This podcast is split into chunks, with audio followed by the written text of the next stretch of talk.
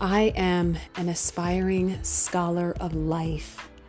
That is a really awesome phrase that I just came up with and just thought about because on this planet, within our human species, for some reason, it feels as if we have some sort of haze over us.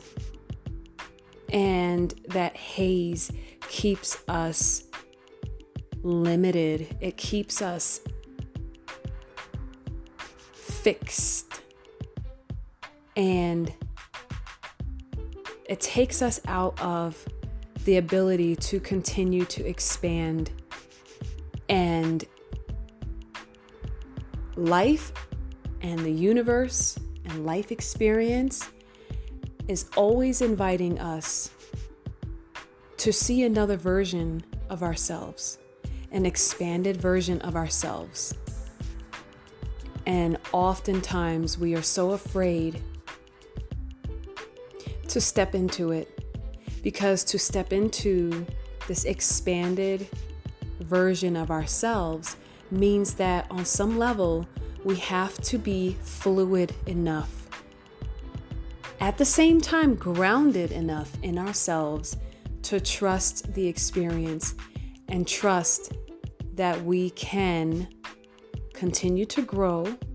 And as we continue to grow, there are certain parts of us that will shed away when certain roles that we have played in life are no longer applicable or if we've overplayed certain roles to the point to where it's caused us imbalance and we will block out any other attempt that the universe gracious attempts that the universe is giving us to put to rest old roles that are being used too much within us.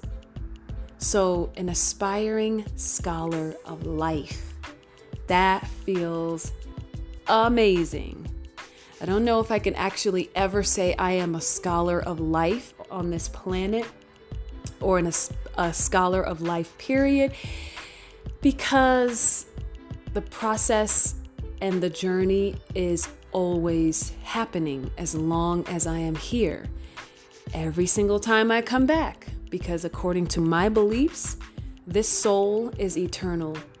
This soul that gives this body life is eternal. So this soul gets to come back many times. But this particular person that I am right now happens once. Maybe I'll come back and I'll look similar to how I used to look in a different life. But I might be a different ethnicity. Maybe my skin color will be different. Maybe my hair texture will be different. Maybe my eyes will be a different color. But I will never be who I am right now, ever again. And we are constantly reminded by that just with the one life that we are living in this very present moment. I am not who I was when I was seven years old. I was a completely different person, and at the same time, I was still me. But I evolved and expanded into this 40 year old woman at the time of this video and at the time of this recording. Completely different than who I was 33 years ago. So we get this reminder of how this life experience is all about releasing when we need to release. And when we are in the roles that we really are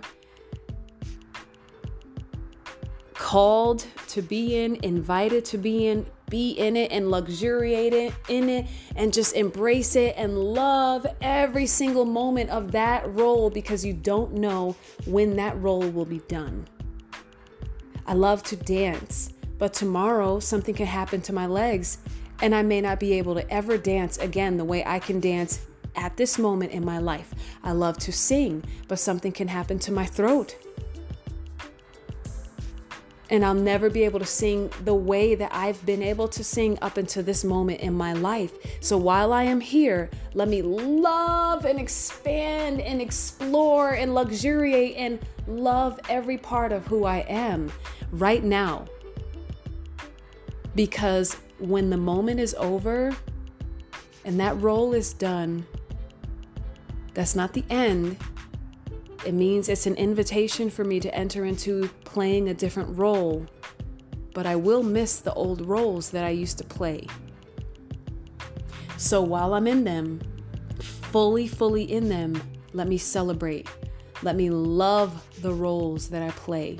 Let me love this this present incarnation that I am in right now.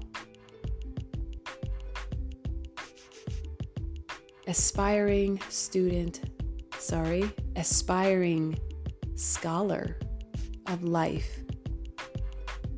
We are all students. aspiring scholar is completely different because there's something about the scholar in this context that makes me think it's a person who has decided that they understand what life on this planet is all about. I'm going to relinquish control in the areas I need to relinquish control, and I'm going to go with the flow